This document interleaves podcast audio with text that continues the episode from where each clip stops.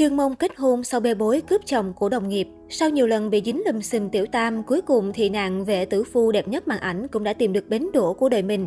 Mới đây, Trương Mông đã chia sẻ lại bài viết thông báo kết hôn cùng MC Kim Ân Thánh lên trang Weibo cá nhân của mình.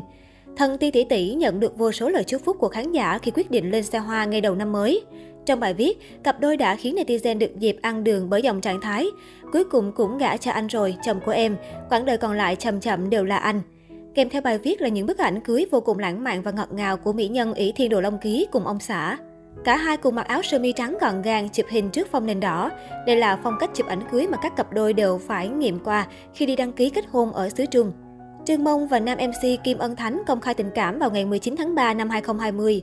Cuối tháng 12 năm ngoái, nam MC đã quỳ gối cầu hôn Trương Mông và nhận được lời đồng ý từ cô. Hiện thông tin về đám cưới vẫn chưa được tiết lộ. Trương Mông sinh năm 1988 và bắt đầu sự nghiệp từ năm 2003. Với vẻ đẹp trong sáng, thuần khiết, cô được công ty quản lý tích cực lăng xê để trở thành tiểu hoa đáng của màn ảnh hoa ngữ.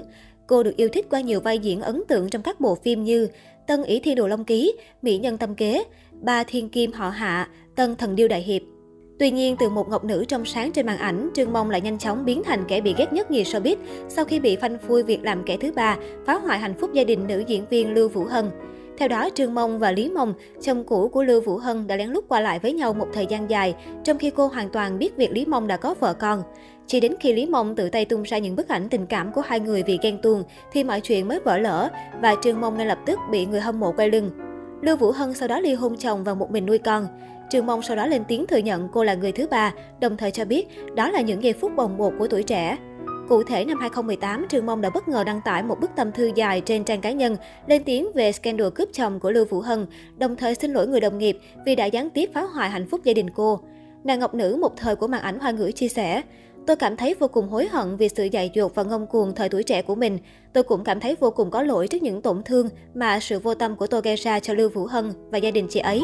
Trương Mông cũng khẳng định, tình cảm quá giới hạn giữa cô và Lý Mông, chồng cũ Lưu Vũ Hân là một sai lầm dại dột.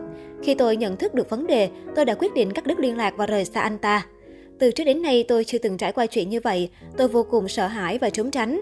Tôi thậm chí không dám ra đường gặp người khác. Cuối cùng Trương Mông gửi lời xin lỗi đến Lưu Vũ Hân vì tất cả những gì mà mình đã gây ra trong quá khứ. Ngay sau đó, người trong cuộc Lưu Vũ Hân cũng đã lên tiếng đáp lại lời xin lỗi của đàn em.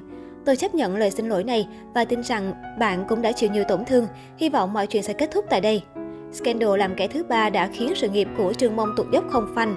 Sau đó cô gần như biến mất khỏi làng giải trí để chờ sự việc lắng xuống. Tuy nhiên, khi quay trở lại tiếp tục sự nghiệp, nàng Ngọc Nữ một thời lại khiến khán giả ngã ngửa bởi gương mặt biến đổi hoàn toàn do phẫu thuật thẩm mỹ. Những năm gần đây cô không còn xuất hiện trên truyền hình, thay vào đó là gặp gỡ người hâm mộ thông qua Weibo cá nhân.